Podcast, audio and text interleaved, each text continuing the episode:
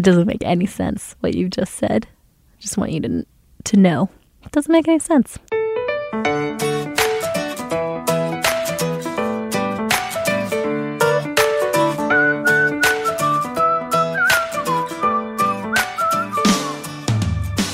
Welcome to I Tell My Husband the News. I'm Shannon Rae Green, a journalist at USA Today.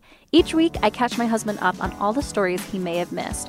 He doesn't really like to read or watch the news, so I'm pretty much his sole news source. It's a big responsibility. My husband, Dusty Terrill, is a local comedian in the Washington, D.C. area. Thanks for being here, Dusty. Thanks for having me, Shannon. What's up? Hey, honey, how are you doing? I'm doing great. Did you have a nice weekend? It was fantastic. I was at a cottage in Middleburg, Virginia. It was so much fun with a few of my favorite people.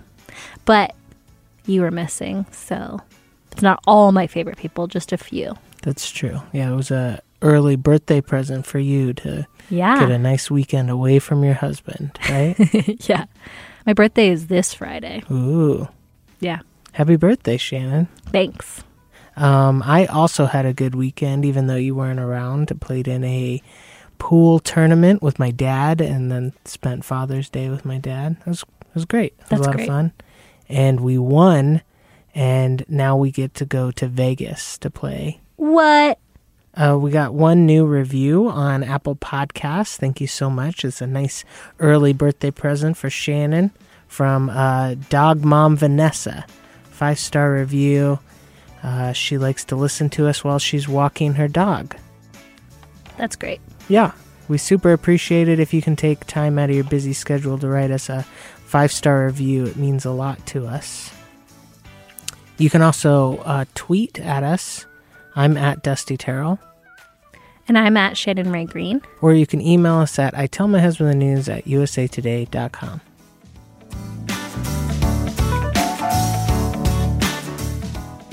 Eye transplants? Researchers 3D print first human cornea in the United States, paving way for advancements. Weird. This was written by my colleague Byron Dobson for the Tallahassee Democrat, which is part of the USA Today network. He writes, Research led by Florida A&M University pharmaceutics professor Mandip Sachdeva has resulted in the creation of the first high-throughput printing of human cells in a 3D print of the cornea in the United States. The scientific breakthrough created in two research laboratories in the Dyson Pharmacy building on campus could lead to far reaching advancements in the medical field, from transplants to testing of new cornea relief products to cornea wound treatment. Sachdeva, along with Shalu Kutleria, a graduate assistant in the College of Pharmacy and Pharmaceutical Sciences, and research assistant Paul Din, are completing a white paper to be submitted later this month for journal publication. The focus for Sachdeva, who has taught at FAMU for 26 years and has been awarded $25 million in research funding over the years, was in developing materials and devices for biological applications, such as a 3D printed tumor biosystem on a chip. Sachdeva said, quote, I was also doing ocular research, unquote. He was aware that scientists at Newcastle University in the United Kingdom were the first last year with a paper printed in journals on their 3D print of human corneas. He said, quote, essentially the idea was, can we do something better than this? Can we simulate the human eye and put a cornea with cells in it? Unquote. The effort started about a year and a half ago. In the area of cornea research, his team is printing a cornea which contains the stromal keratocytes in a collagen matrix, which is the case in real cornea. Though one application could be cornea transplant, other applications include developing an in vitro diffusion model to ascertain the permeation of drugs and formulations for screening and research. The team also is developing a blinking eye model, which will be a further improvement in the in vitro model. A prototype has been created. Sachdeva led a visitor to a basement lab where a replica of a human eye is displayed. He said, quote, This eye can move up and down like a human eye does. We have simulated the human eye, unquote.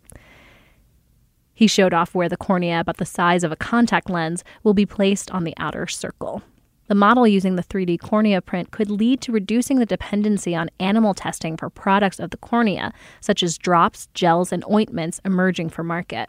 He said about emerging products, quote, there is no good system to screen them. We simulate the human system. The cornea will have several of the cells lined up, and you can study how much drug is going through and what's happening in a much more efficient manner and minimize animal testing, unquote.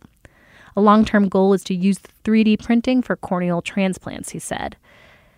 He continued saying, quote, but that will take long-term studies. We could make a cornea to order. That's the benefit of the 3D model. The whole crux of 3D printing is you can make it into a personalized approach to medicine, unquote. The first challenge was envisioning how to come up with the cornea. Sachdeva said, quote, The starting point was we have to print the cornea. A lot of things went into it. When you print the cornea, the bioink is very important. You have to formulate a bioink to use the cornea that simulates the human characteristics. We had to use human cornea stromal cells. Unquote. Sachdeva said the work done at FAMU differs from the UK study.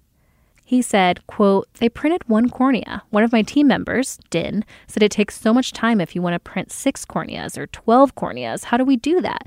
My team developed a high throughput printing system where in about 10 minutes you can print about six corneas, unquote. Technically speaking, Sachdeva said that the FAMU team has accomplished the first high throughput cornea printing breakthrough in the United States. For all your cornea printing needs. I was I was just wondering myself, like, oh, how am I going to get a hold of the thirty corneas I need to? Oh, that's going to take forever. he said, "quote High throughput cornea printing means that we can print multiple corneas in a matter of minutes using a specially designed scaffold by our laboratory." This will save time and hence will increase efficiency, unquote. He compared it to other automation processes in other industries, like punching multiple tablets in pharmaceutical manufacturing repeatedly of the same formulation. He said that the bioink, which the team made, quote, simulates the human eye more accurately for the collagen concentration than the UK model. We are also better characterizing our bioink for its flow properties so as to help future scientists when they want to print their corneas. Unquote. Sachdeva is quick to credit to his team of Kutleria, who works with optimization, characterization of bioink, and along with evaluating cell growth, behavior, and interactions within the printed structures. And he credits Din, who focuses on the technology involved in advancing the print process. Both say their goal is being part of a science breakthrough that will directly benefit the public. Kutleria is a doctoral candidate in the College of Pharmacy and Pharmaceutical Sciences. He said, quote, Knowledge of drugs, their actions, and discoveries in the medical world always intrigued me since childhood. This impetus fueled me to pursue a career in pharmaceutical research. My objective is to better understand the diseases and bring changes that can transform a patient's life, and they can see this world differently. Unquote. Get it? See it differently? Oh, yeah. With the cornea? I get it. FAMU research assistant Din said, quote, the ultimate goal of my research is to alleviate human suffering, and I hope that my contributions in developing a 3D bioprinted human cornea would help in the ongoing pursuit in curing blindness and eliminating waiting lists for organ donations. Unquote. The ongoing work has involved a lot of weekends and late nights consuming scientific literature and holding long discussions. Sachdeva said, quote, we have a good printer, but more than that is the innovation part. If you have the right team put together who can solve scientific problems, anything can be achievable in the world. It is the human brain that is the driver here. We can do what Harvard and MIT can do. Unquote.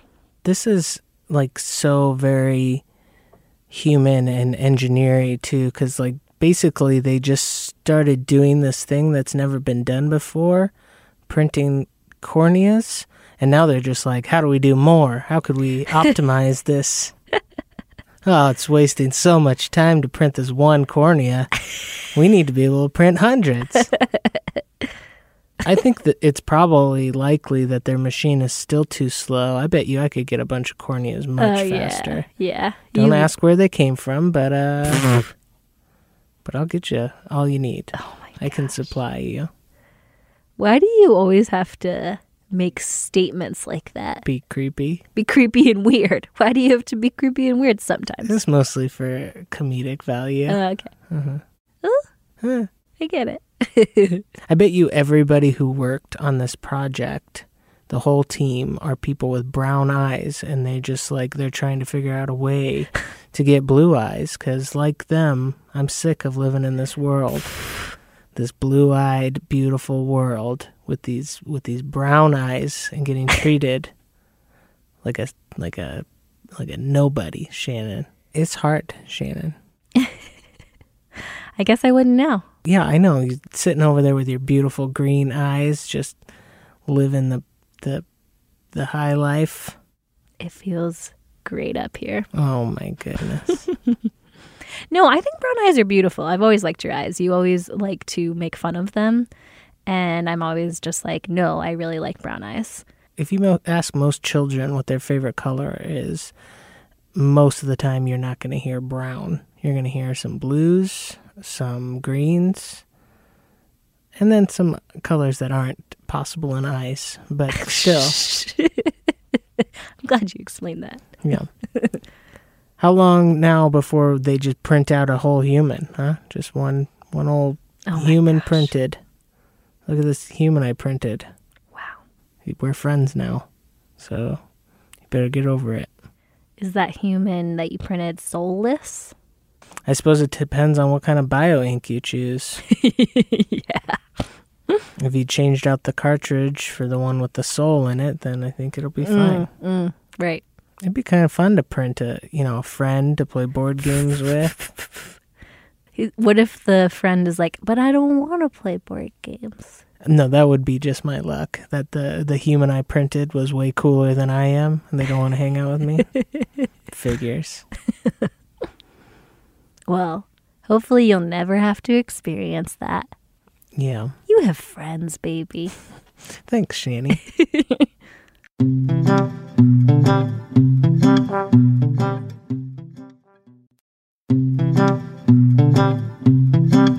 The 30,000 year old severed head of a wolf with teeth and fur has been found in Siberia, and it's gnarly. I wouldn't want to find a one year old severed head of a wolf. This was written by my colleague, N'dea Yancey Bragg. She writes The severed head of a wolf that may have died more than 30,000 years ago has been unearthed in permafrost in eastern Siberia. The Siberian Times reported last Friday that the wolf, whose fur and fangs are still intact, was between two and four years old when it died. Albert Protopopov is director of the Mammoth Studies Department at the Academy of Sciences of the Republic of Sakha.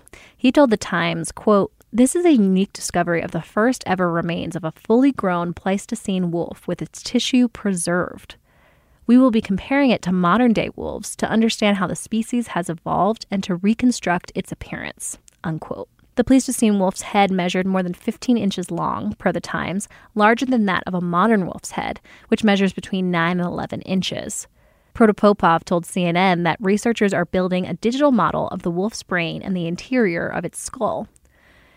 He also said the specimen is more than 40,000 years old, but David Stanton, a research fellow at the Swedish Museum of Natural History, estimated the head was closer to 32,000 years old. The team from Sweden, led by Stanton, planned to study the predator's DNA using genetic information extracted from a tooth. Stanton said the specimen is so well preserved, it's possible researchers will be able to sequence its entire genome. He said, quote, with something as old as this, a lot of the DNA is very damaged and it can be quite hard to get DNA out of it. We've been working on getting some good quality of DNA out of it. Basically, we're interested in what these wolves are, how they're related to modern day wolves, and trying to understand why they went extinct, unquote. Stanton said that Pleistocene wolves went extinct between 20,000 and 30,000 years ago, around the same time that modern wolves first appeared. Stanton explained that the extinction likely had something to do with rapid climate change, and determining exactly what happened to these ancient wolves may help researchers predict future extinction due to current day climate change. Stanton is also analyzing the DNA of a well preserved cave lion cub that was found alongside the head. The Times reported that researchers believe the cub, nicknamed Spartak, died shortly after birth. Stanton said, quote, they pull all sorts of incredible animals out. They dig them out of the ice and permafrost, unquote. Stanton added that more specimens will likely be uncovered as temperatures rise and the ice starts to melt. So one of the few benefits to climate change is that we're finding all this cool stuff under the ice. Yep. And in fact, the Siberian Times said that a local man named Pavel Efimov actually found this in the summer of 2018 in the permafrost. So it wasn't a scientist who had dug it out. And it wasn't until now that, um, after all this research of how old it is and learning about it, especially with the tissue preserved, that it's been shown to the public. I saw a picture of it. It's both uh, terrifying and cuddly at the same time. That's remarkable, isn't it? yeah, it just looks like a it looks like a dog, kind of. You know, I could see someone having it as a pet. It's too bad they couldn't have timed uh, this release with the Game of Thrones finale. I mean, Right. It just seems like that would have been the right thing to do, but it's fine, I Are- guess. Are Pleistocene wolves dire wolves? Maybe. Who's to say? I wonder if uh, temperatures continue to rise, if we're going to see a whole bunch of these wolves coming back. We'll get overrun by Pleistocene wolves. you think that's possible? Oh, I certainly hope not. Why? Why are they going to all automatically be coming back to life? Well, because obviously it was it was alive in a time where that where it was living was not frozen, and now that place is becoming not frozen again. So maybe You think that these wolves who died thousands and thousands and thousands of tens of thousands of years ago are just going to reanimate? yeah, zombie wolves. That's what I'm afraid of. You got it. You're always afraid of zombies. Yeah, And it's zombies are a concern. It's so illogical. It's just like it is so obviously made up. Okay, you're right. I'm no longer afraid of zombies, but now I'm terrified of zombie wolves. Definitely. That doesn't make any sense what you just said. I just want you to to know. It doesn't make any sense. And last today, we've got the lightning fast headline roundup. Does Dusty care about these stories in the slightest? Here we go. Surprise! Snake stows away in man's bag to Hawaii. That's a smart snake.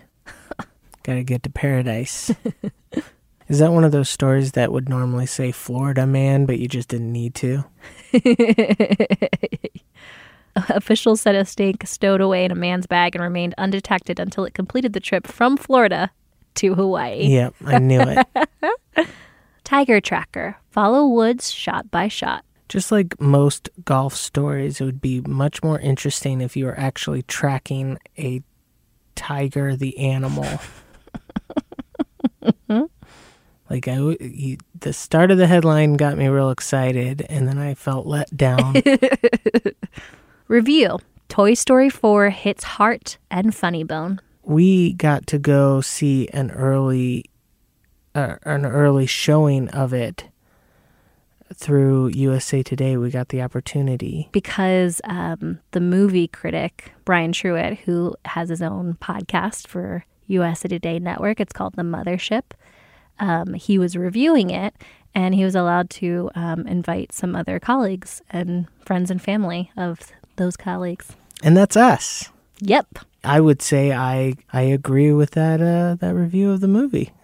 Yeah. Can't say much more because it's not out yet. But I think that that headline hit the nail on the head. Heart and funny bone. Maybe Brian Truitt, while watching the movie, looked over at me and saw me both crying and laughing, and said, "Yep, that's that That's a- seems about right." It's a good one. Live shellfish is on the menu at this restaurant. So they just like dump a lobster on your plate, and you got to fight it to crack it open and eat it. Looks like snails to me. Hard pass. Wait, what? Star Trek logo spotted on Mars. Maybe William Shatner secretly developed space travel already. and is keeping it from all of us. he's shot up there and he's just been defacing planets in our solar system. The insane Amazon Prime Day sale is coming. Save this date in July. What's the date, Shannon? We're not really sure. Yeah. So why would you tell me to save a date that you can't be certain about? They think that it's likely to start on Monday, July 15th around 9 a.m. PST. Okay, just to be safe, listeners, block out your whole month of July and get ready for some deals. Boyfriend flies 4,500 miles to surprise prom date. Shannon and I drove uh, 30 minutes after work to come do this podcast with you today. To no surprise. scheduled. Yeah. Where's my USA Today story? By James Bond's Aston Martin, guns and all. Don't you think I would if I could afford it, Shannon? That's at the top of the wanted list.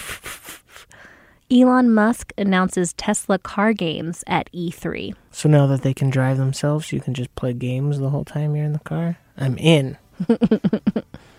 Next week on I Tell My Husband the News. Well, I don't know. It hasn't happened yet. That's why it's called the news. I Tell My Husband the News is part of the USA Today podcast network. New episodes come out every Monday.